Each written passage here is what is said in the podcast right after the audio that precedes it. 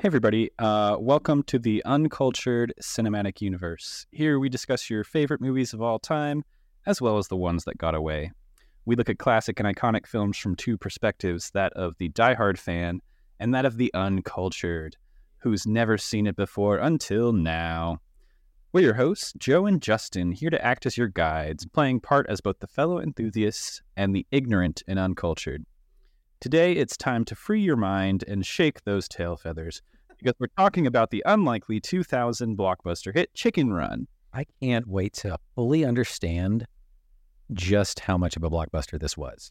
Have you, like, done any digging into, like, how much money this made and stuff? Absolutely not. So I know you kind of poke around in some of the things for the for the movies. I don't, mm-hmm. because I don't want to unearth anything that might be, like, a bombshell that you want to drop on me.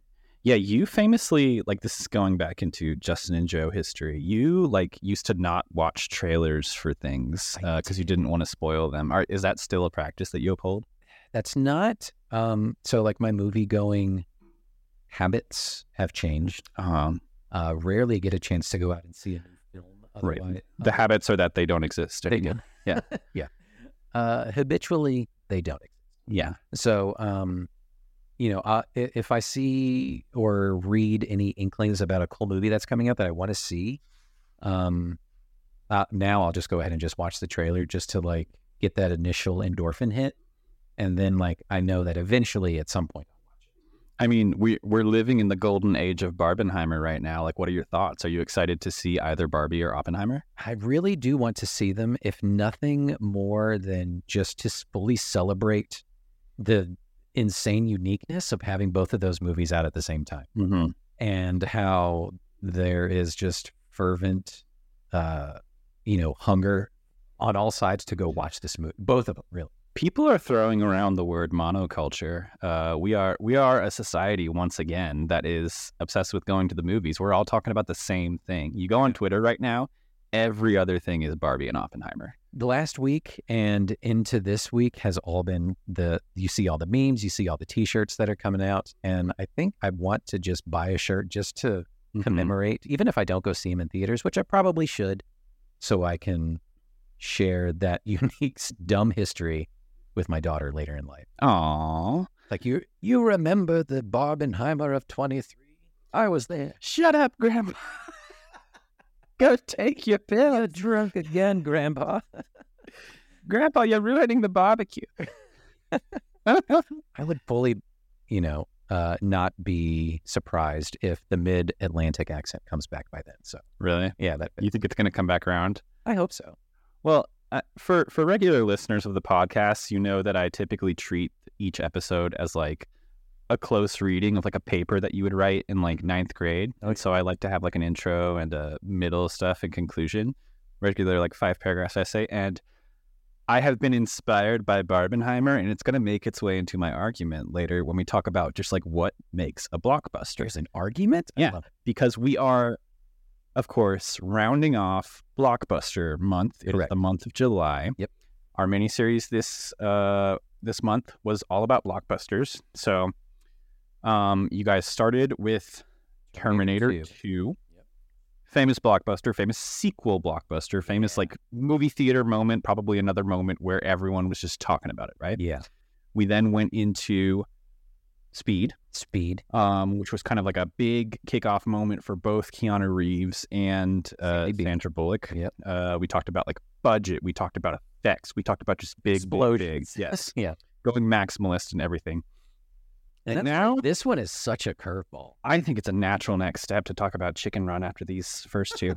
um, so, so the reason I picked Chicken Run, this is a stop-motion animated movie that came out in two thousand, for anyone who doesn't know. It was made by DreamWorks as kind of like their big competitive moment with Disney pre-Shrek, right pre-Shrek.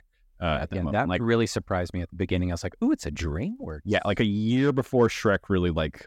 blew them out of the water. Yeah. Um, or blew Disney out of the water. Yeah. Lots of blowing. Um, um, so the reason I picked it is not just because it made a ton of money, and I'm going to kind of get into my reasons, um, which it did. It made a lot of money. So I'm surprised. So it, we'll, we can touch on this in a little bit, but just, like, So there's the implication of the Wallace and Gromit of it all, as well as... Ex- explain that, what? So, like, the animation studio, this the style and the look is of Wallace and Gromit. Yeah, it's the same studio. Right, so there's that. And then there's, like, British humorisms. Right. Which usually impacts and, you know, has a fervent underground following or whatever for, like, a subset of, of it, society. It doesn't seem like it would be a mainstream hit. And that's why I'm really surprised that, like, you presented that. I was like, Chicken Run was a blockbuster?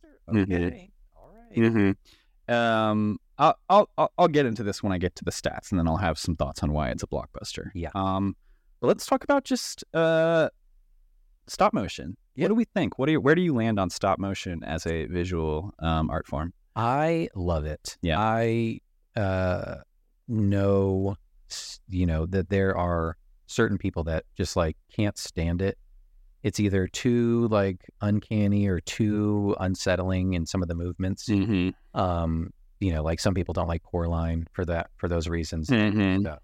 But um, I remember my earliest like feature length thing of stop motion was, which I imagine most of millennials, uh, was The Nightmare Before Christmas.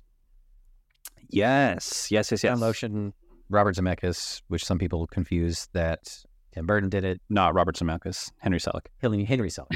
Not Zemeckis. People would be after you with torches uh, for saying Zemeckis. It, they, for some reason, Henry Selick and Robert Zemeckis kind of sound... They both have similar names. And it's they're like both... the same kind of syllabic kind of follow-through. Yeah. But yeah, that was my earliest memory of like a feature length. However, uh, I think my first memory of coming across what stop motion was, was... Um, probably again like the early nineties, but it was a music like music videos, uh watching M T V. I grew up watching M T V a ton. I was a super rap, you know. You're so cool. I'm so cool.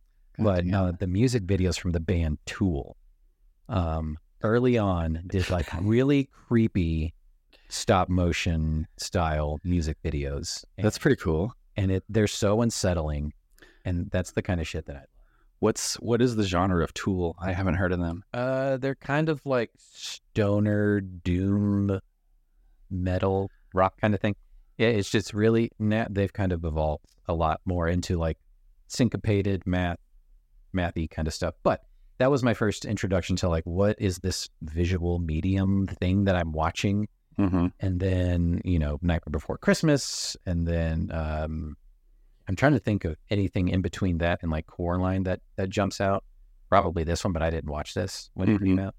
But uh, Coraline as well. And then um, I can't remember the name of this movie. You're going to have to circle back to me. But there's like, there was this big like thirty year uh, movement, uh, or not even movement. It was a, a passion project of some director guy who um, I think he worked on, I think it was the dinosaur one of the dinosaur guys from Jurassic Park. Okay. He did this long thirty year reaching project to make a stop animation, like heady, crazy movie. It's called like God something. I can't remember. I have to look it up. Did it ever come out? It did. It eventually did come out. I haven't seen it yet, but, um, but yeah, so like stop animation, you know, I, I think it's rad as an artist, a person who creates, I can really fully appreciate it just for the amount of effort. Mm-hmm. It takes.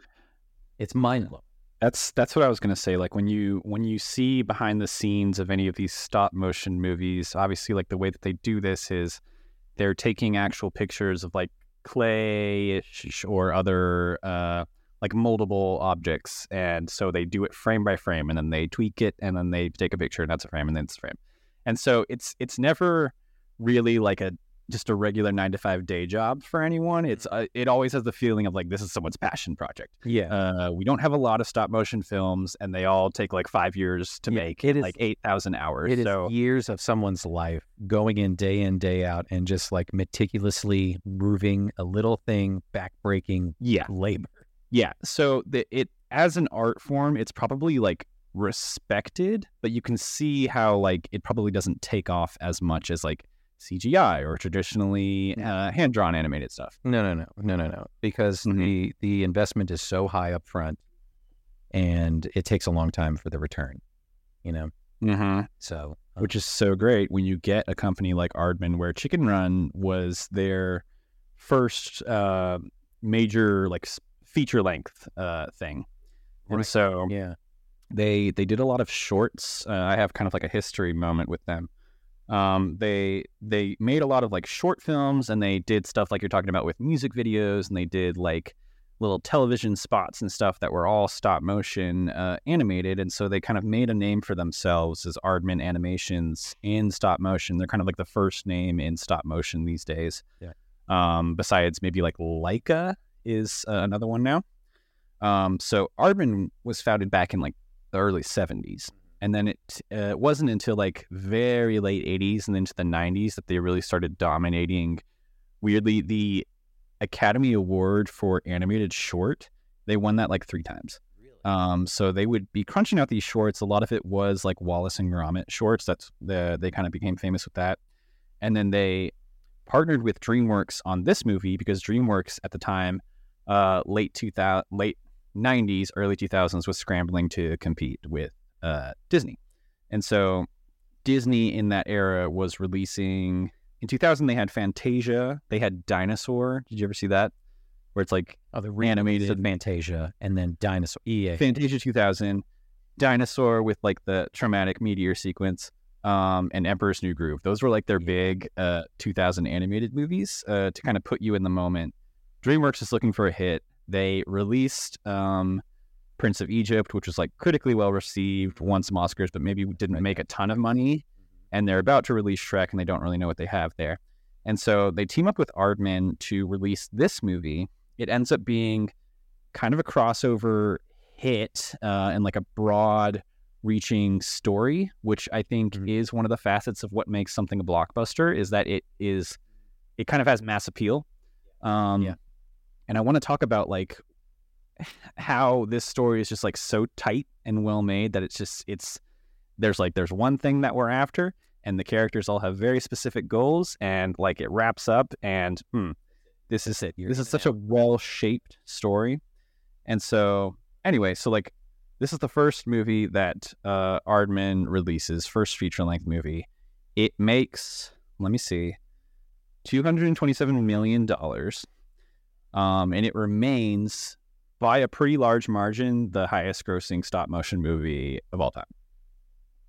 I believe yeah. it. So that's what we're... Well, I'm surprised that Coraline didn't have as much of... Coraline? Yeah, Coraline, um, I think it's became... Been more, like, that's more of a cult. Yeah. Um, but was a little bit darker, whereas this movie, like, you could see it... Be- this movie's still pretty fucking dark. Oh, my God. This movie's still dark as shit at times. Yeah. This movie's dark as shit. I think, like, within the first... I think, yeah, I think it's in the first five minutes. The there, there's a yeah. beheading, and it's just like, oh my God, that's dark for a kid's yeah, movie. Yeah, yeah, it's really sad.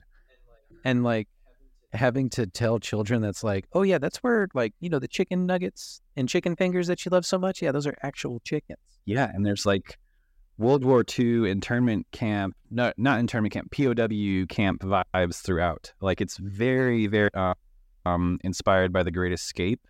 I don't know if you picked up on that. That's that's oh, that's the music. Uh, that's the video that I sent you before this that kind of shows the music. So this movie from like the the fifties or sixties yeah. uh-huh. with Steve McQueen, and it's about a prisoner of war camp.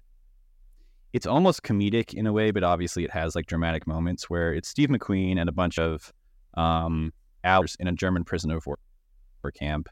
The the warden is like this German guy, and he's kind of like their nemesis, but they keep planning escapes again and again. Mastermind, he has like a science buddy who's like his, um, his brains. Yeah. And so they escape in all these like crazy ways. It ends with them all escaping and kind of scattering, and like some of them make it and some of them don't. Uh, is Mel Gibson also in this one? No. Baby Mel Gibson. Baby Mel Gibson. He was born in there. Um, no. Um, so yeah, very much inspired by that time. The music is very like regimental. Uh, uh it's very muchy. Yeah, yeah, yeah. I love yeah. the music in this movie. Um, let me see. So Aardman's first feature-length production, bought by DreamWorks, pre-Shrek, um, heavy inspiration. What was your, what was your knowledge of this movie going into it? Like, what did you know about it, and what really surprised you here? So, um. two thousand, I'm in my early teens. Mm-hmm. Um, you know, just on that burgeoning point of just like, I'm not a, not a girl, but not yet a woman, mm-hmm. you know? So like, I'm trying to grow out of children's movies and kind of get more into, which I already, you're not seeing this kid shit.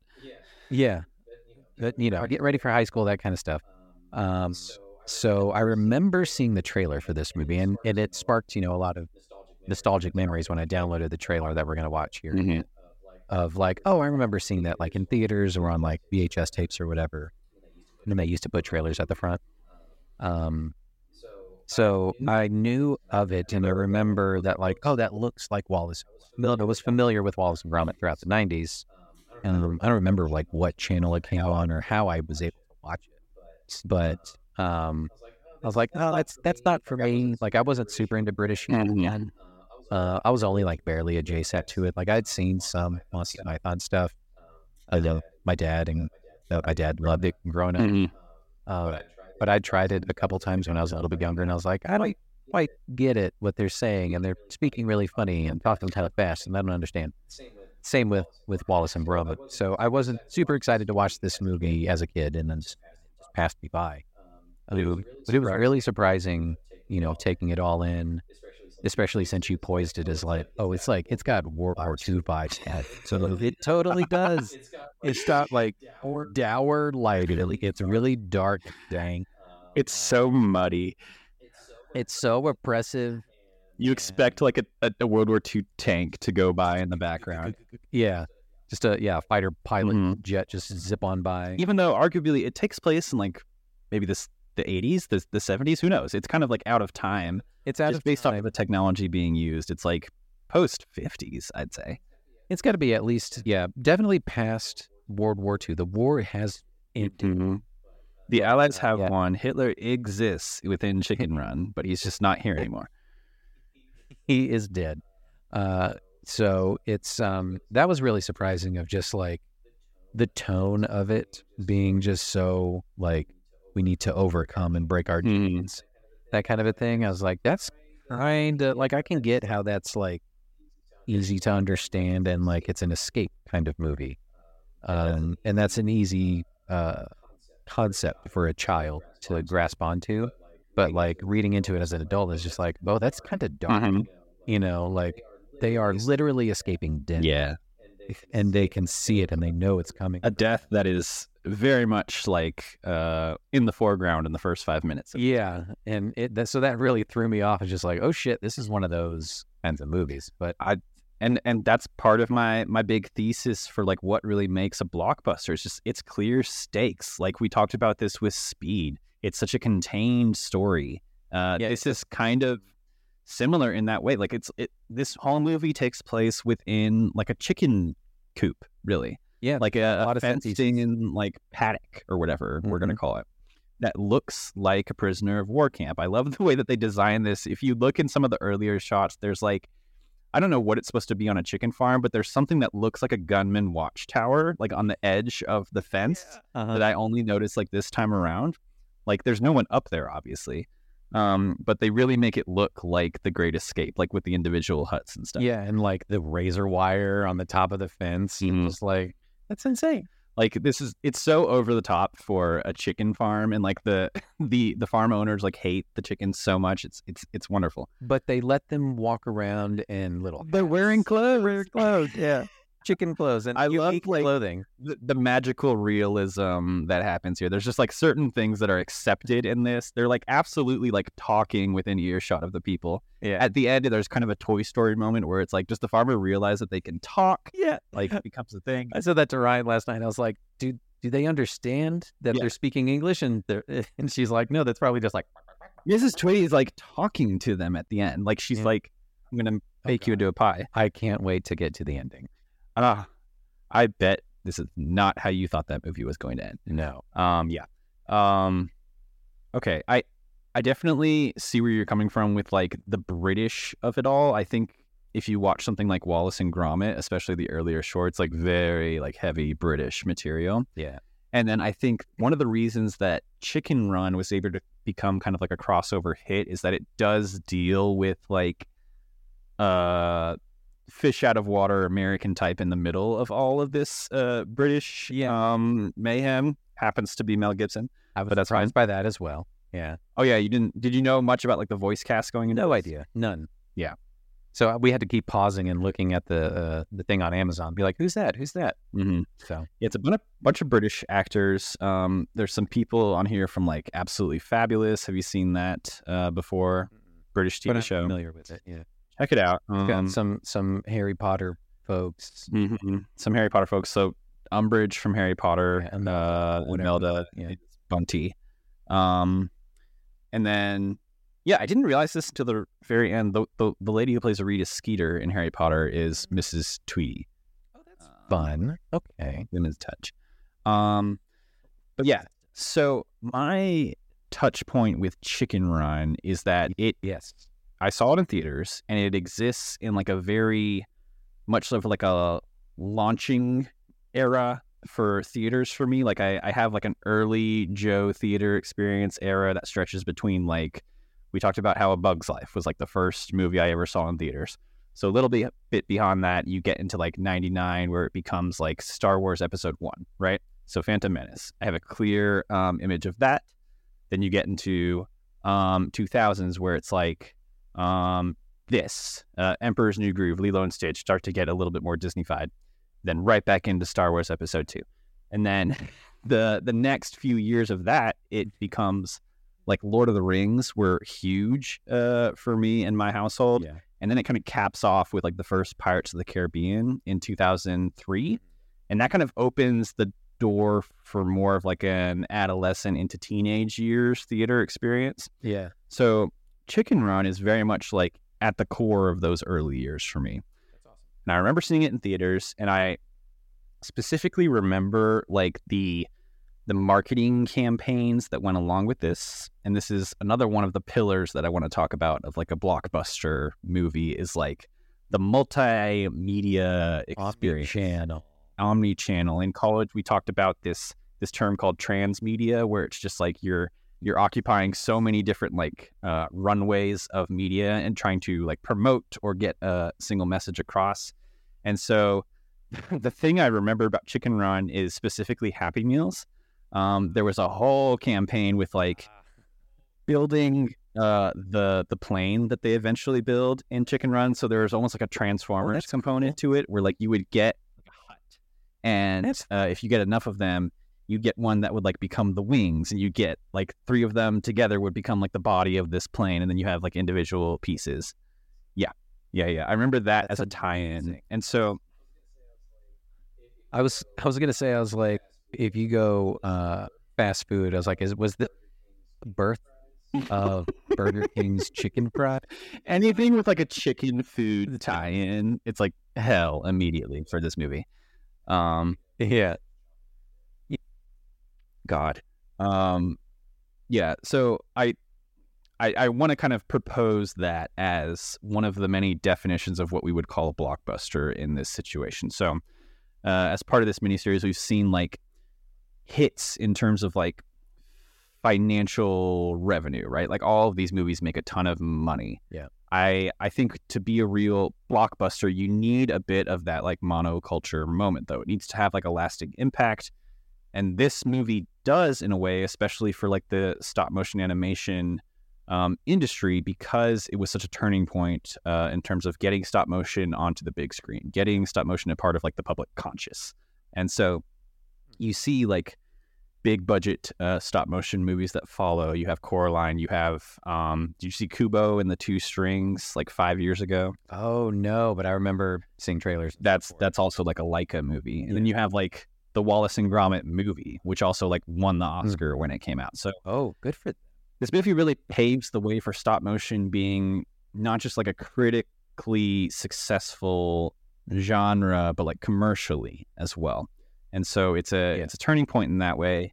And then um, I think it also has uh, an impact as a blockbuster because of its like marketing, um, its level of marketing. So you have like you have everything from like a million different character posters for this movie floating around to all the way down to like Happy Meals, like I was oh, saying. Yeah. So like In order to have that impact, you have to have you have to be like ingrained in so many different aspects of culture. Something that we're seeing right now with not exactly Oppenheimer, but definitely Barbie is like everywhere. And so yeah. it's yeah, you're not going to get the the the what would an Oppenheimer meal deal Happy Meal toy be? Uh, God, just like they put together the bomb and stuff. Yeah, yeah, yeah. yeah. Yeah, you get each piece of the symbol later at home. Feels that yeah. One of the toys is just like a piece of paper that just says hubris or something. Um, and then uh, the, the, there's the tie-in with General Mills cereal. If you get enough box tops, you get the Oppenheimer net. Mom, please. Fine. Um, yeah, so that's where I'm at with Chicken Run and like the the impact it had at that time. Um, let me give you some stats and then we can kind of get into the bulk of this episode. So, Chicken Run, uh, directed by Peter Lord and Nick Park, both big in British stop motion animation. I think Peter Lord was one of the founders of Aardman, so this is kind of like a long time coming for him. Um, starring the voices of Julia Sawala, Um, who is Ginger, um, Mel Gibson, Miranda Richardson, Tony Haygarth, Timothy Spall, so another Harry Potter actor, act, actually, Pettigrew from Harry Potter voices the the main rat, um, oh. and then Imelda Staunton, uh, among others. Um, this movie was scored by John Powell and Heg- Harry Gregson Williams, which is the same team. Powell also did all the How to Train Your Dragon movies, while Gregson Williams did scores for The Chronicles of Narnia and The Martian and the Metal Gear video games. And so you get like a big, rousing, inspiring score from these guys, which I think is very present in this movie. Like the music is one of the things I think about first when I think about Chicken Run. Um, released in June of two thousand, again, blockbuster, summer hit. Right, smack, and yeah, it made two hundred and twenty-seven million dollars against a budget of forty-five million. Uh, forty small for, I guess for I think this stop one animation. Was weirdly fast for stop motion animation too. Like it only took them like a year and a half of production. I guess be- because, like you said, like because it's such right. a contained set. I, I, and a lot of the chickens kind of look missing, mm-hmm. you know. I have some stats there. So during production, thirty sets were used with eighty animators working along with people working overall. The result was one minute of film completed for each week of filming. Jesus. And I think the part that we're forgetting is the entire like machine sequence was probably insane uh, to film. Mm-hmm. I love that bit. Yeah. Um. Yeah, so that's Chicken Run. Why don't we queue up the trailer, and I'll have you uh, do the plot description, and we can get into it. All right. Let's see how to uh, how to get this. That, get that, that.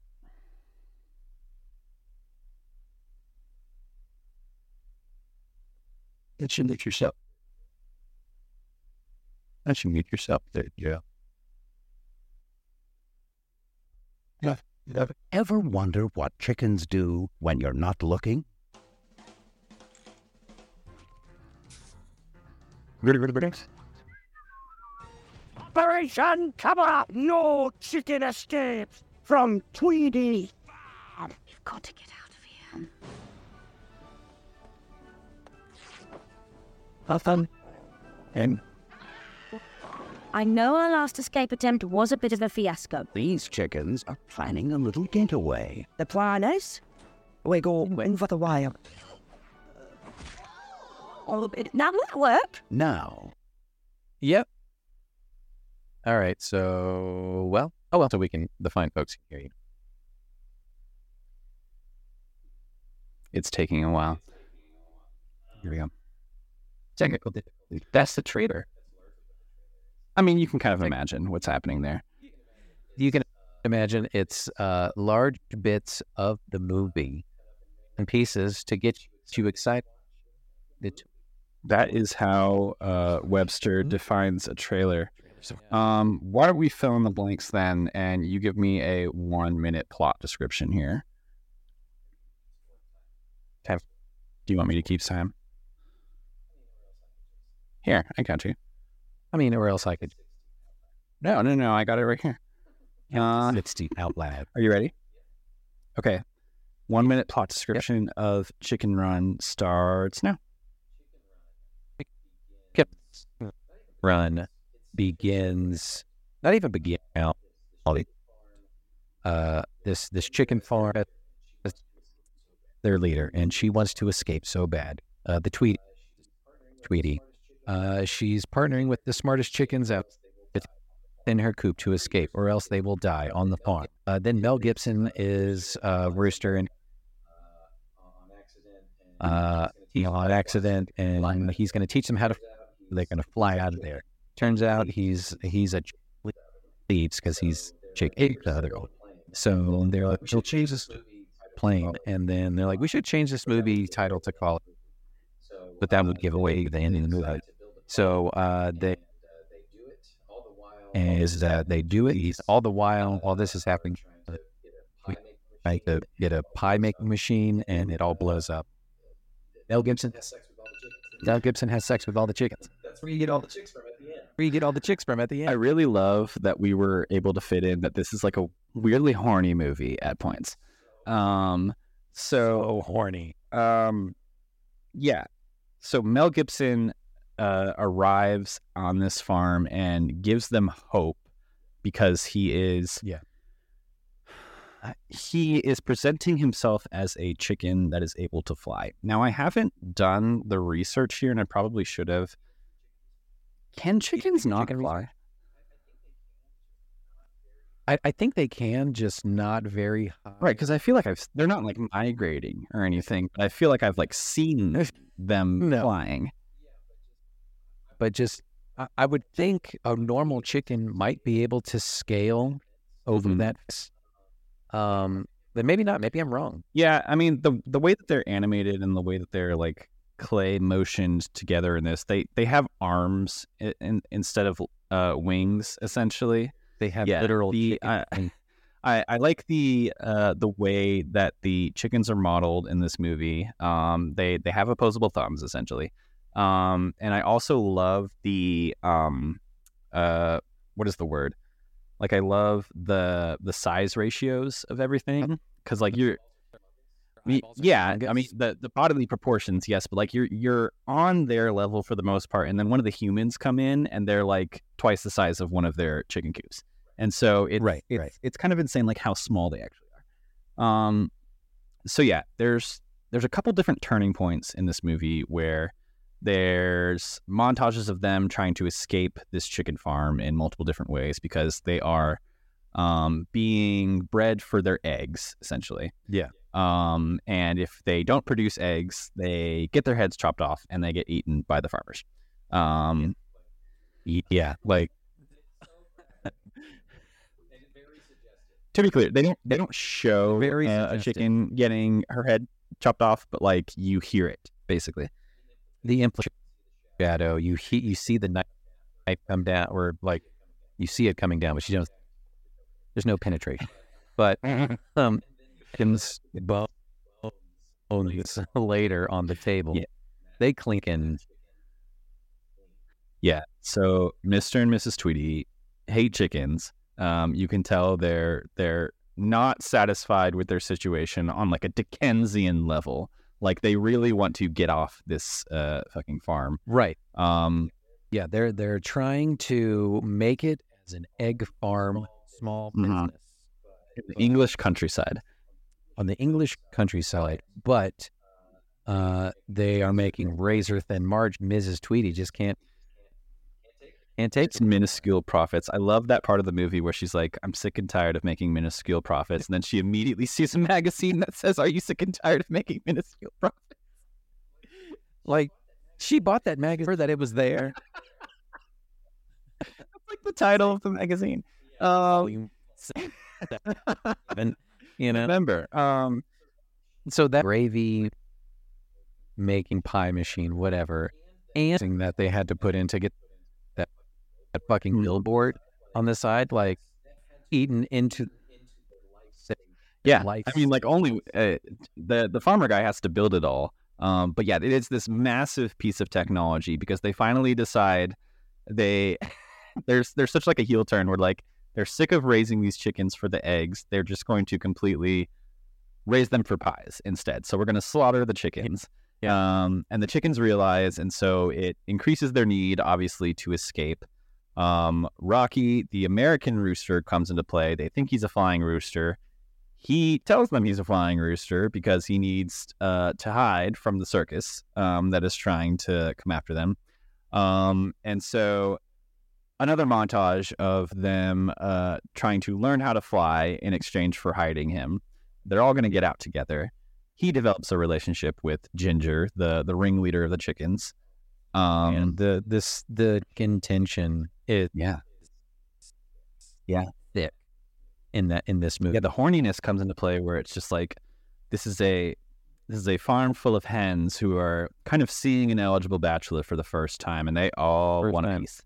He's a hot, it's hot for a rooster, hot, yeah, and they want it, yeah. And then the the the big dramatic moment. Did you see it coming? Where it's like he actually doesn't know how to fly, um, and he can't stop lying anymore. Yeah, I knew that he was hiding a secret. I just didn't know what the secret would be. I was like, okay, they can go a couple different mm-hmm. ways. Either he doesn't really know how to fly, and but like then like, how did he get there? Uh, or he's actually a hen posing as a rooster. Wow.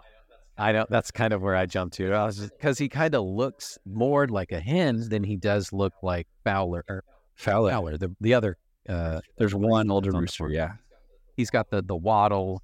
And he's got eyebrows and stuff the, like that. The implications of that would have been wild. I, I didn't even Huge. consider that. Wow. That's that's one hundred percent where my brain went. I was like, oh, that's what's on the bottom of that poster mm-hmm. that she finds. It's like the flying hen or something like that. What would they have done with that? I don't know. And it's just like, it's a trans story. Amazing. I don't think America was ready for that. But Britain was. Um... They were brave to do it. That's kind of where, but uh, I, something I just didn't know what it was. But then it was just like, oh no, he was shot out of a yeah, because he's in the circus. Well, then where was the fucking circus? It's yeah. on the street. Because how far? If you'll notice, like when Ginger's outside and he first flies over, like did you see the part like right before that happens? There's like a thunderclap explosion behind her. That's when he gets shot out of the cannon. Yeah. And then you hear him flying over. So he's part of like an act where like they shoot chickens out of cannons. Apparently that was a thing back then. Um, what so topic. They realize he's shot out of a cannon. He runs away and kind of abandons them because he can't face his guilt. Um, and they become determined to enter the third act of this movie, which is we're going to build a transformer plane. It's just like the... that they kind of teased it along the way of like the Scottish Mac, mm-hmm. Mac, yeah, the the Scottish in the genius. Mm-hmm. You know, they keep building, um, you know, catapults and little mechan- mechanisms, and then they supply them with change for fresh eggs. It's it's very much like a classic like heist framework, except they're breaking out instead of breaking into something. You have like. Yeah. You got the leader, you got like the, the the the mastermind, the strategist, you got the brains, you got the muscle, you got like the comedic relief, basically. Dimwit. Yeah. Babs. Oh, God. One-liners. Um, who, when the when the one chicken is taken off to be beheaded, she asks if she's going on holiday. Like, I imagine that's a lot of like American children's first introduction to like vacation versus holiday. Oh, yeah. yeah. Very, very British terminology. Yes. Yeah. Amazing. Um, yeah, so the, the claymation bit comes into play, uh, in interesting ways in this movie. So I think there's a, there's like a level of texturing in this movie that you just can't really get mm. through C G I. Oh yeah. Especially cause this is such like a grimy movie in certain ways. Like there's so much like mud and stuff. Like there's actual clay it that is. They're walking yeah. around it. And so it it's really able to like shine as a medium there. Yeah, I noticed that in the scene where they like show the fence with the spoon, mm-hmm. like how they dig down, and it's like, oh, that's just a lump play that they. It looks really good. Yeah. yeah. Um. So I, I, I really like like how grimy the the the encampment uh, looks and how their huts are designed. I love the the pie making machine sequence. Um, so there's this this massive uh like Rube Goldberg-esque machine being built in the in the barn next to the the chicken coops essentially.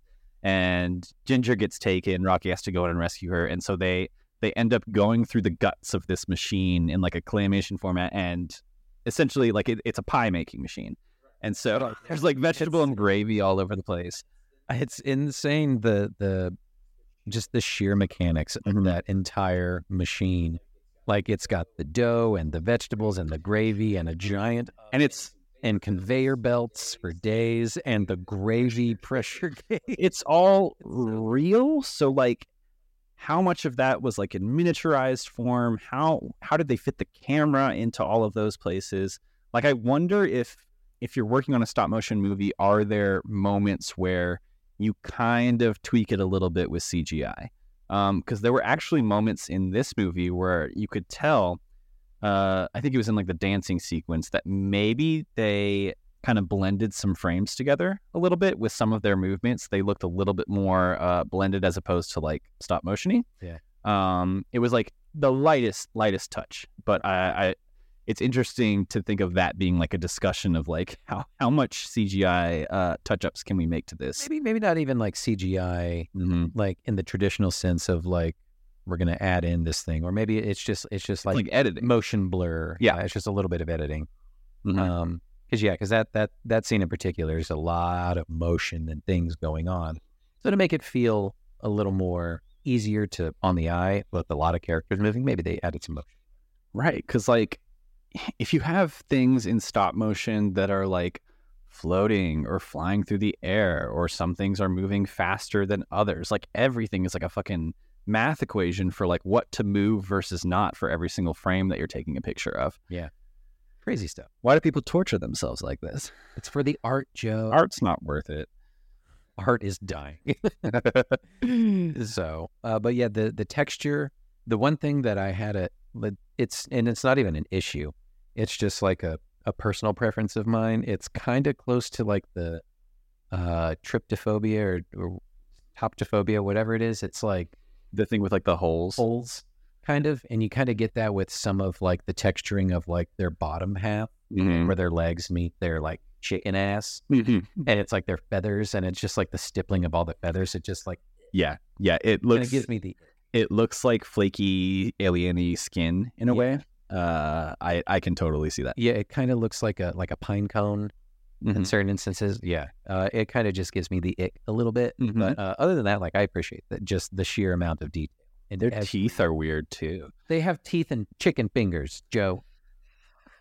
Do chickens actually have teeth? I, don't I have a stat about that. So when when a chicken speaks um, in this movie, each sound corresponds to a different beak that was placed on the character, and so you have like characters, and then you have like twenty or so different like. Beaks that are just lined up, and they would just like replace them based on uh, the line of dialogue that they're saying. Yeah, yeah. So they they probably had to like break down the sounds into individual syllables, and then figure out okay, like this is where the mouth is going to go fully circular, and then this is where it's going to be like wider. This is where it's going to be open. This is where we show tongue versus not chicken tongue. Um, right. Yeah. Uh, that's crazy. Yeah, that's a that's a common practice. Just general animation stuff like that. Mm-hmm. Um, there's there's all this this syllabic. Shapes for the for the mouth, um, which uh, you know is a fascinating uh, just practice in and of itself, just to do the match, you know, especially because this these movies take years to do. So like, when did the voice actors come in and slap down their line? You know, yeah, that's crazy. I guess like they would have to do it before so they can build off of that, or do they watch the animation just try to like line up the voices? I don't know. That's crazy. Or do they do it at the same time? It's not for us to it's figure out. For us. It's for smarter folks. Yeah. They probably didn't make the voice actors stay on set for a year and a half and voice each. Could you imagine that they did? Mel Gibson's like, this is costing you another ten million dollars. Like, Jesus Christ, I can't stand it anymore. That's it. That's it. The Christ. Chicken Run leads into Passion of the Christ. I bet there's a um, there's definitely, you know, seven degrees there. Yeah. So, like I like I said before, this is this is a very contained story with clear stakes. It's a tight. Uh, yes. Um. It's it it gives you folks to root for. It gives you folks to root against. Um. There's there's like a couple different twists that are interesting. Um, it is physically contained within a space, so you kind of get to know it. You get to know the mechanics of everything that's happening around you. Um, there's like references made at towards the end of the movie from the beginning of the movie. Like the beginning of the movie, you talked about like them digging out uh, underneath the fence as a, one of their many escape attempts that it shows in like that opening montage. That ends up being the way that they show that Rocky gets out uh, at the end when he kind of runs away. Uh, it shows the spoon again. Um, and so it's it's very contained. It's a very tight script in that way.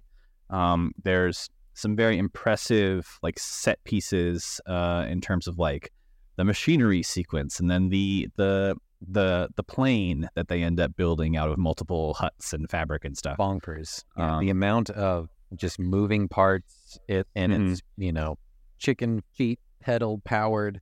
It's very cool to watch. There's like gears everywhere. It looks like a big, huge like treehouse on wheels that has wings, kind of, and like it goes into the innards a lot. It's and it's very them all pedaling. It's very Lost Boys from Hook. Yes, that's what I was just thinking. Yes, yeah, yeah, yeah. Lots of like wooden planks uh, and stuff and wires. Um, and then there's like a pretty crazy and like action-packed sequence at the end yes, where yeah. they are.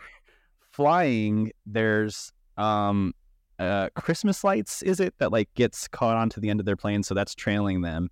And then Missus Tweety, the evil farmer, like hooks onto that, and so they're flying around with her hanging off of it. She's got a hatchet and murder in her eyes.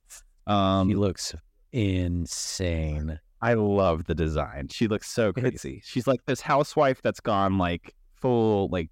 Jason, yeah, you know? it, that that whole ending sequence is, you know, it, it's very fast but p- pulse pounding, and very exciting, and um, so when you know it's the the bait and switch kind of thing, she comes down with the hatchet, but Jin so good ducks her head, and cuts the wire, and it's like a solid thirty seconds of like the reveal, and then yeah. you realize that she's holding on to the wire the whole time. That chicken is strong as fuck. Oh yeah, it's insane. And then just let um. She cuts herself off the wire, essentially, uh, and, and then she fly away. But like the one of the shots, they're flying away, but like the fence line is right here, so like they didn't get very far. Yeah, but during I the mean, whole six-minute sequence of escape. Yeah, to be they're they're kind of going in circles during this flying sequence, yeah. um, and then they end up at a convenient bird sanctuary, which is nice. Dynamite. Yeah. Um, it's all the chickens on an island that looks like Bug's yeah. Life. Yes, that is exactly um, what I got to. Connections. Yeah. Uh, my my final notes on the plot here is this is ultimately a movie about the mechanics of aviation. Um, they get really into the science of it. Um, both the animated movies we have watched, this and Bug's Life, have a secret avian construction plot point. They do, and they're um, very similar. Because they build a bird in Bug's Life out of leaves and stuff, and it becomes like integral to the plot. Um, and the adding on to like the World War Two. Uh, comparisons or imagery in this movie. This movie ends with a gravy explosion that looks like a mushroom cloud. Did you catch yes. that? yeah. Uh-huh. It's it's essentially they drop the bomb on this chicken farm and then they fly out. Yeah. Leaving the Tweeties destitute. As they should. They sunk all their money into that machine, into the advertising. Surely they did like radio spots and stuff like that. Like they have zero money now. It's and great. And they have no home. It's it's amazing. What do you think happens in real life if this happens? So like your chickens have built an airplane and flown away. They probably can't get far. They're on the radar of the government at this point. Like, do you call the police and be like, well, so I need to get my chickens? Well, first of all, this is Brit Britain, and right? they are uh, they're not police officers. You call a constable? You call the constable in. Or uh, uh, uh, I can't remember what else you call a, a, a British police officer. It's like a bobby. It's a bobby. Yeah. Hot fuzz. It's a bobby yeah. or Scotland or wherever they come in. Uh, but if this is like the fifties and sixties or something like that, you know, I don't know if radar exists. Just mm-hmm. an unidentified giant. They're large, like flying objects, enough to lift a human being, yeah. right?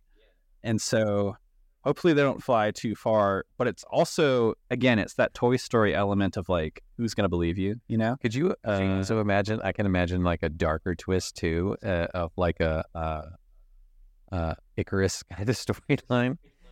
Oh, they can't control like they, it, and they just keep flying up into. They the, go they too high. They fly too high. They flew too. They all hold hands as they like freeze to death. Freeze dried chicken, amazing. And then they fall back down to the earth, but then the the pressure cooks them, and then they're just perfectly cooked chickens by the time they land. Jesus. Ah, uh, yeah. So that's Chicken Run. Chicken Run. Um, yeah. Justin, uh, what were you surprised by this movie? What'd you like? What'd you hate? I had a good time. I mm-hmm. appreciated how tight the, the time was. Like it was in and out. It was, like you said, it's a very short and easy to consume plot point, or just mm-hmm. plot plural. Um, we watched it over the course of two nights because I we paused it about halfway, or what I thought was halfway, and turns out there was only like ten minutes left. Um, yeah. I was like, hey, we'll it's it's split into like a few different sequences, and they're all like separated by like a montage of something happening. Yeah. Um, and that's pretty yeah, much we it. We stopped it on the first night, uh, like just before the uprising. As soon as Mister Mm-hmm. T D like catches on and catches them, um, I was like, okay, that's a good place to stop. We're gonna catch the the final third act here tomorrow in another thirty minute installment or whatever. And it's like, no, it's just ten. I love the line where like they're they're actively fighting against him, and he shouts to his wife that the chickens revolting. are revolting, and she's like not even looking. She's like, finally, something we agree on. I thought it was delightful. A children's movie, yes, but with dark elements that you're going to have to answer some questions on the way home. Hey, there were children during World War Two. Yes, you're right. Yeah. Fucking silly. Uh, I got some notes here, and then we'll we'll talk about our beverages that you are now out of. Oh, actually, oh, you shit, have yeah. stuff to top off. Cocktail moment. Um, and let me hit some notes, and then we'll, we'll do that. So I love that within the first minute, there's an actual chicken running. It's Ginger mm-hmm. when she's trying to escape, and she's running. And I was like, oh, that's like Chicken Run. The title of this is confusing. Confusing, uh, but a little bit. Call it chicken. Chickens can fly, or can chickens mm-hmm. fly? White chickens can jump. You know, like get that chicken, C- catch that, get that fucking chicken. Um. So I've never seen Schindler's List. Is this what, is this similar vibes? Don't know. Um, I think that's a little darker. I've never seen Schindler's List too, but I think that movie more directly deals with the Holocaust than this does. I mean, this is this is more of a prisoner of war. Sure. Character. Or is this more of like a chicken Shawshank? And it, it is. It's like a, an escape. You can kind of think of it yeah. that way, yeah. Uh, it's kind of dark. Uh, Mel Gibson, I was super surprised by Mel Gibson. Did not see that. I didn't expect an American character to show yeah. up. Um, so when he shows up and he starts talking, I'm like, well, who's the asshole who didn't even attempt to put on an accent? Pause the movie. Oh, no. no. And it's like, oh, no, I'm from America. I was like, okay, all right, you get a pass. Uh, Babs, the twit chicken, is hilarious. Mm-hmm. Uh, I love that she made a noose. She was knitting a noose on accident. Hilarious and dark as shit. Uh, who gave... Who gave that rooster a medal? Mm-hmm. Fowler. Like, why was he get a medal? His backstory's so it's so amazing. The orange. Yeah, this old rooster who was like in the Air Force, but not oh, really. He was in the poultry division. What does that mean? And why did he get a medal? Um, and then I was like, so is he fucking all these hens? I don't know how a chicken farm works. Why do you even have a rooster? I think he's there. Um, to like literally just be a rooster and like uh, wake them up every morning, and then just um, to his quarters. Unless you want to make more chickens, yeah, then you get him. I mean, he's he's he's there to to have order, I guess. Yes, I'm not, I'm not sure the power dynamics of a real chicken. It's another thing uh, where it's like it bends reality a little bit, because they're they're counting the chickens and like uh, figuring out like who laid what eggs. And they know that all the chickens are lined up perfectly, in order, like like people, like, and they're they're all wearing different like hats and stuff. Who knit and those so hats for them? There's such an acceptable level of like reality breaking that's happening between the chickens and their owners. Yeah, yeah. So it it it if you try to dig into it too much, you can't do it because you'll hurt your brain. No. Um, I I loved how, and we talked about this, just how horny it was, how all those hens wanted to bang Rocky as soon as he showed up. Uh, Mister Tweety is a cluck, one hundred percent. He's got big cuck energy. Mm-hmm. And, uh, Rocky and Ginger are going to fall in love, aren't they? And they did. I love that they didn't. And right at this, towards the end, he's like, "Oh, they're going to kiss. How are you? How do you animate beaks kissing? How are they going to do?" They did kiss, kiss, but yeah. It was just a head in front of another head, so they didn't. It's like to show the mechanics of two beaks. It's like they they kind of like make their lips into a circle, and then they press those two tubes together, basically. And they're just exchanging. It's like they're not French kissing. Yeah, they're English kissing. Uh, I wish there were more room for cock jokes. That would have been good. Uh, love the Indiana Jones reference uh, mm-hmm. with the hat. Uh, there was another reference in there too. It's a Star Wars reference. Where's the Star Wars reference? It's again, it's like right after the hat. They uh, they're escaping the machine and they do like a Luke and Leia on the rope uh, thing across the the gears. I missed that one. Yeah. And then there's a Star Trek reference with Mac. The the Scottish hen with oh. give it her all she's got. Yeah, and she's she's Scotty uh, down in the afternoon. Yeah, love that. Um, let's see. So Mel Gibson is giving kind of Tim Allen vibes. It sure. sounds at multiple points like Tim Allen doing Buzz Lightyear on mm-hmm. Toy Story, which I thought was interesting. Love the montage building of the plane. Um, should this be called Chicken Flight or Fly? But that would spoil the ending. Uh. Now, it's not that they have little accessories that bother me. It's the fact that they have fucking chicken fingers and teeth. You don't like the... Some of the fingers. There's some shots where it's like just the hand comes in and grabs something. It's like, oh, who is that? And then it's like, oh, they have fingers. Of course. There were certain sacrifices that had to be made in, in order for this to function as an animated movie. Yeah. Uh, yeah, we already talked about how Ginger is the strongest chicken ever, holding the line for thirty seconds. Mm-hmm. Uh, and then at the end, who made all those babies? Who made all the baby chicks? You know who made all the baby It's chicks. Just Rocky and Ginger? Maybe there's more chickens on the uh, bird sanctuary that we're just not Are seeing. Molly chicken? We will likely find out, though, because do you know that there's going to be a sequel to this movie coming out later this year? This year? Yeah. Chicken yeah. Run two. There's a sequel twenty-three years later. It's going to be on Netflix. It's called Chicken Run, Dawn of the Nugget. Dawn of the Nugget?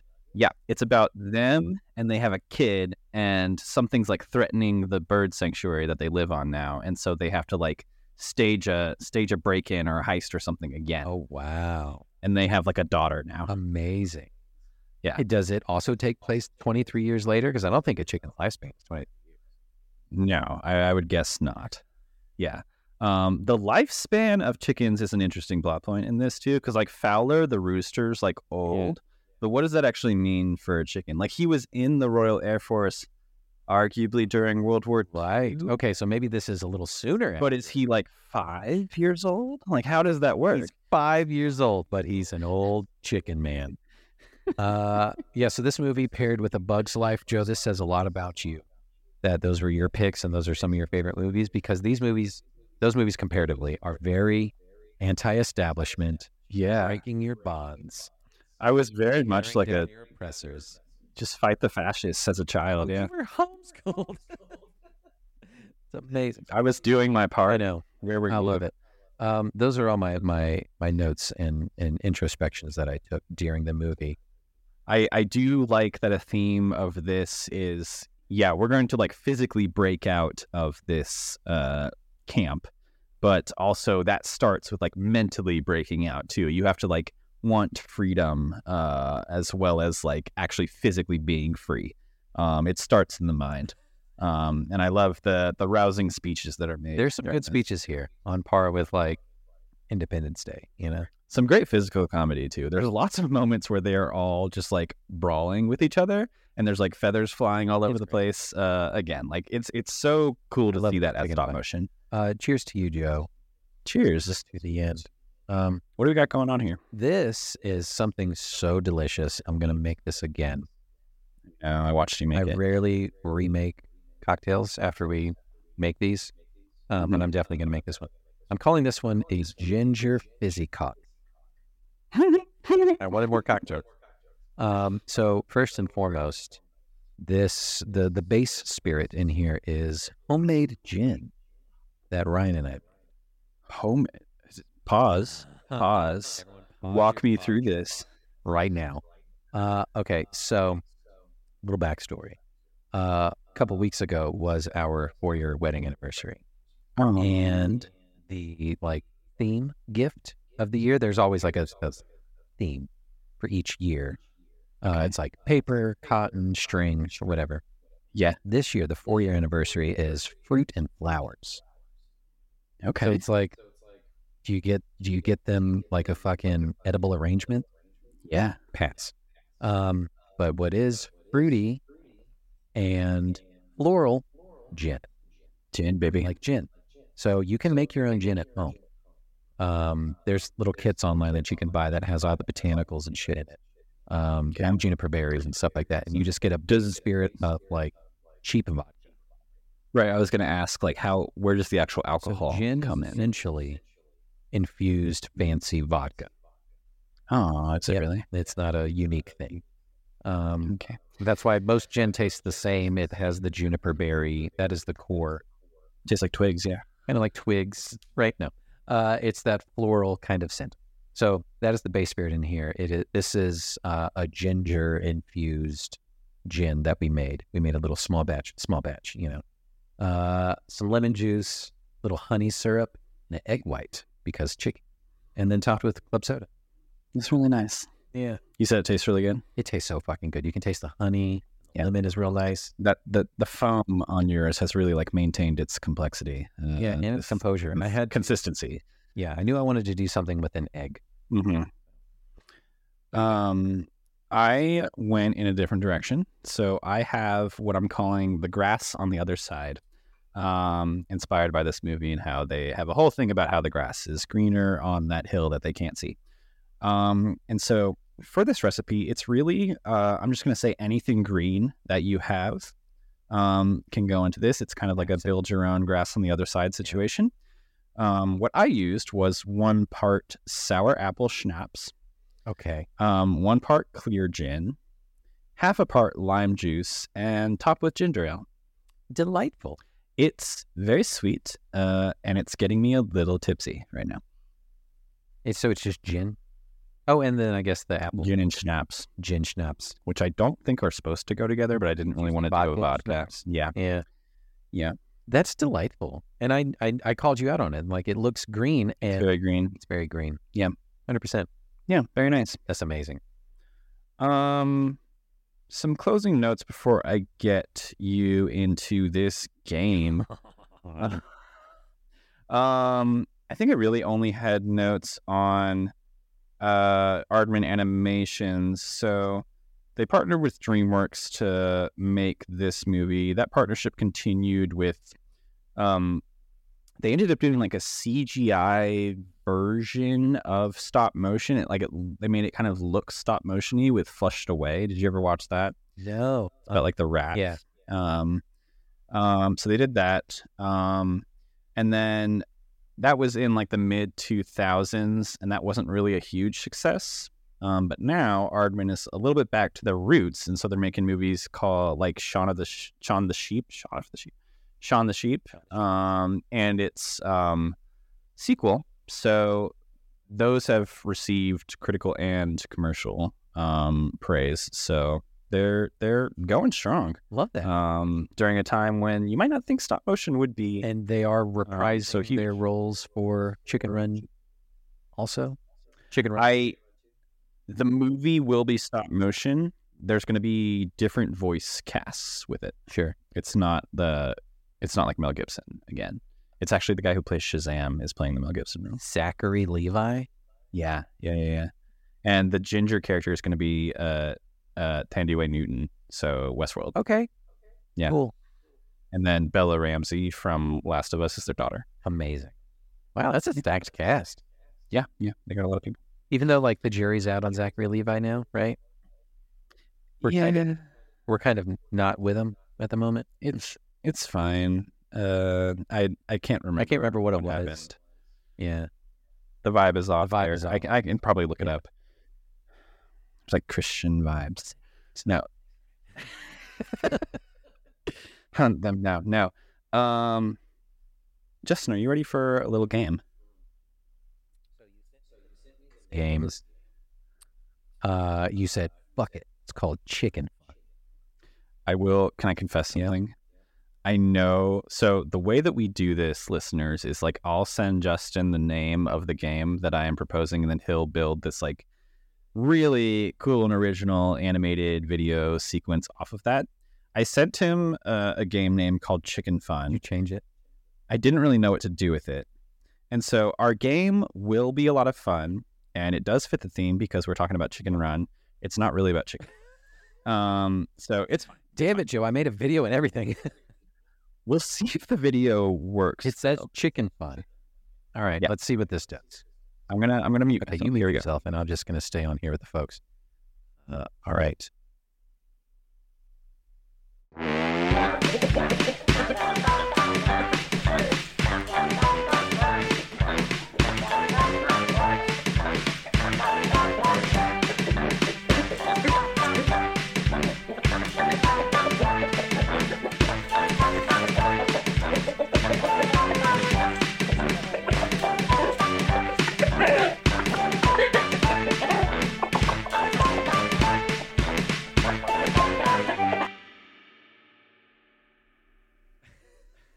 So, for for those of you listening at home and not like watching on YouTube, um, Justin essentially just made a Chicken Run version of the Parks and Rec intro sequence. So um, I knew there had to be. So you sent me the the, the final musical bit of uh-huh. The Great Escape. The Great Escape, yeah. And you're like, this is the vibe, one hundred percent. I was like, all right, so it's kind of marchy. There's like horns and a flute and stuff, so yeah. Like I just kind of composed something, and then um I was like, all right, I need to add some bocking at the background, so I I think you know located the, the instrumentation with with bocking, and then um I was like, you know what, this sounds a lot like the intro to Parks and Recreation. So I found a generator, built a thing. Oh my god, I truly enjoy all of the original content that you make for this um, podcast. We're really going to have to release like a four disc, like uh, special box that's set cool. of like all of our game intros.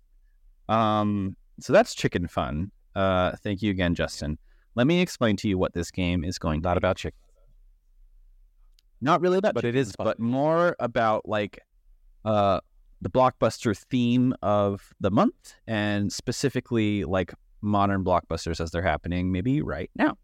Um, so in honor of Barbenheimer, which is the phenomenon we are still in the middle of, of Barbie and Oppenheimer being released on the same day and creating kind of like a swell of audiences seeing them both as a double feature.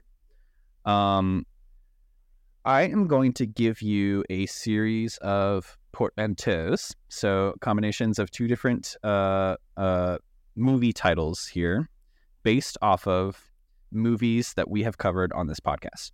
So the way this is going to work is, are you, are you following me? Yeah. yeah, yeah. You know how to do it.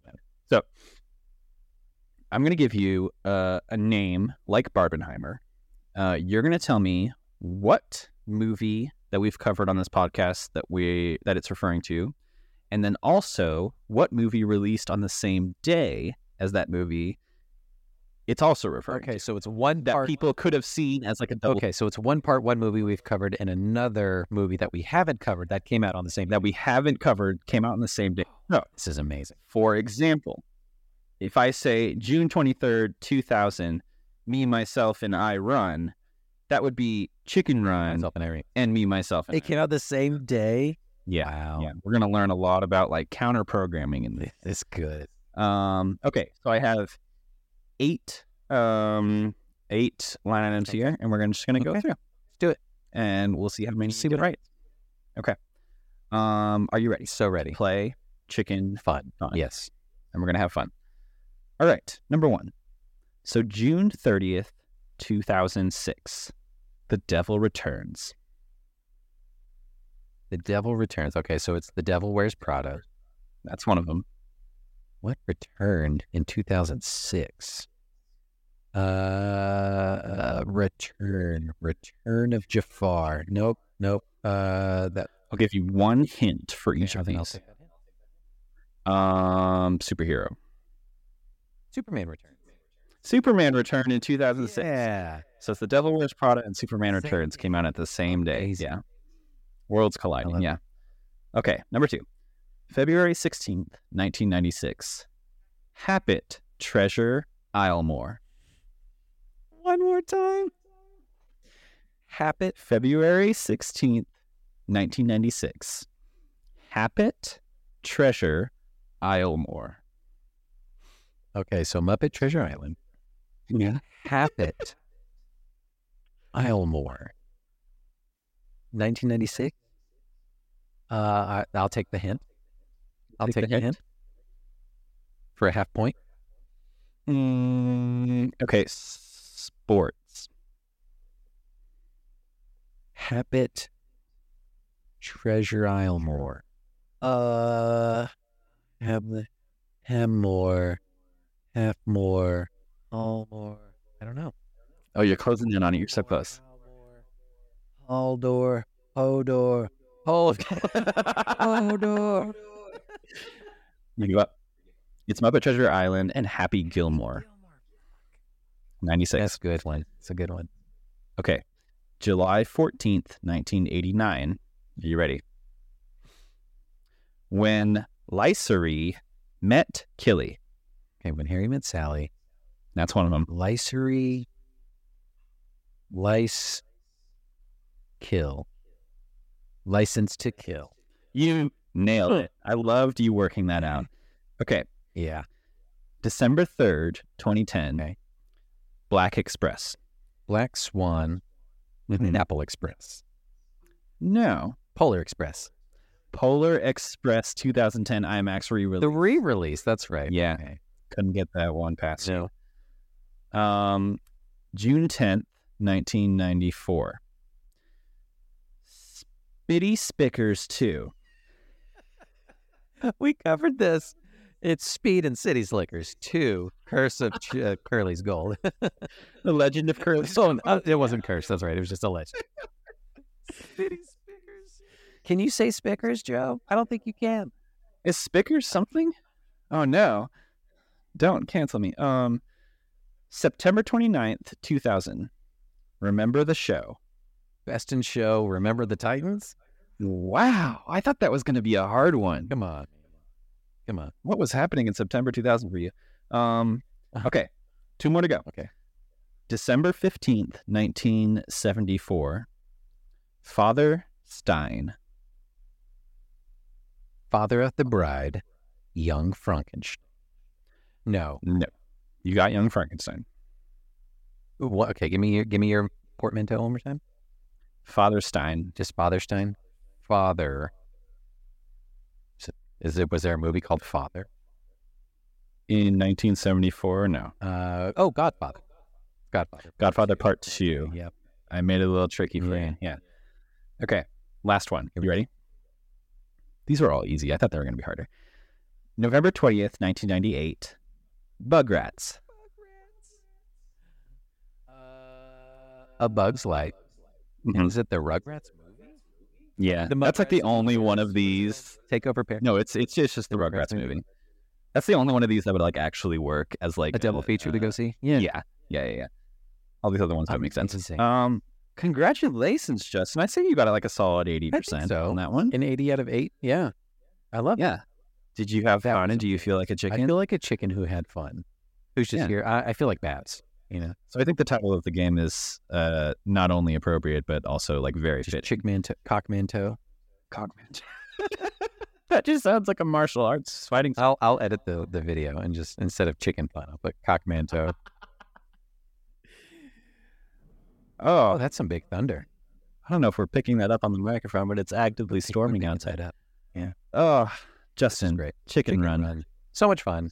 Um, it's maybe the only stop motion movie that we'll be able to cover. Uh, and I'm glad we were able to cover it. Uh, yeah, you're right, because there are so few. Uh, and we've Yeah, we've both seen like Coraline, Coraline and stuff, right? Uh, yeah. And then whatever that Wild God movie is that I talked about that took thirty years to make. You may need to send that to me. We'll, we'll post it on Instagram. Um, but yeah, this was fun. This was a delight. Uh, even though there were some heavy-handed themes, some yeah. dour things. Yeah. Um, uh, dark connotations of sorts. British cinema. British cinema. That's British cinema, baby. Yeah. You know? But uh, it's uh, it speaks a lot to your character, to Joe, you know, as a person. I'll take that as a compliment. It is a compliment, one hundred percent. Yeah. You, you take no shit. Uh, you will not be shackled. Yes. Try to try to chain me up and take my eggs? Hell no. Those are my eggs. My eggs. They took my eggs. Um, why don't you tell listeners about where we're headed in the month of August? Guys, we're gonna take a we're gonna take a vacation next month, and uh, not just the kind that Joe likes to take uh, at the drop of a hat.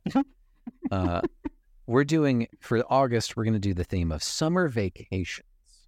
Uh, it is the tail end of summer. You know, a lot of people are going back to school and this kind of stuff. So we're trying to capture the essence of travel, of um excitement, and just like that, the family packed into family. A car. Yeah, you're in like a new exotic location, and you you know yeah. finding love a little bit. Yeah, these movies uh involve packing a bag uh and then exploring yourself as well as new lands. It's uh, it's it's coming of age, but it's also um you know just, just coming. coming into yourself. Just coming. Yeah, and in the case of the movie, just coming. Yeah, just coming. Yeah, uh it's great. So uh we're going to do my movie first, and we're going to do Forgetting Sarah Marshall. I've never seen it. Uh, and it takes place in Hawaii. How fun. I do know about the, the seagull dick, which I am excited for. Yeah. I've never seen it, but I, that's the one big thing I know about this movie. Oh, oh. It's uh, it's modern. It, yeah, but um, yeah, so we're going to do that, and then uh, Joe's going to close it out later in the month uh, with his pick. And then uh, who knows? After that, it's September. It's our one-year anniversary. And we're just going to do something. There will be cake, I think. It's the it's the paper anniversary. Aww. That's like a cocktail. Yeah. People pay to watch that, I think. We'll make some money. Anyway, this is great. Um, Chicken Run is a delight. Can't wait to watch it again and show it to my daughter. She's going to enjoy it. Um, but yeah, that was the Uncultured Cinematic Universe. Thanks, Joe. Join us next time for sex comedy. Bye.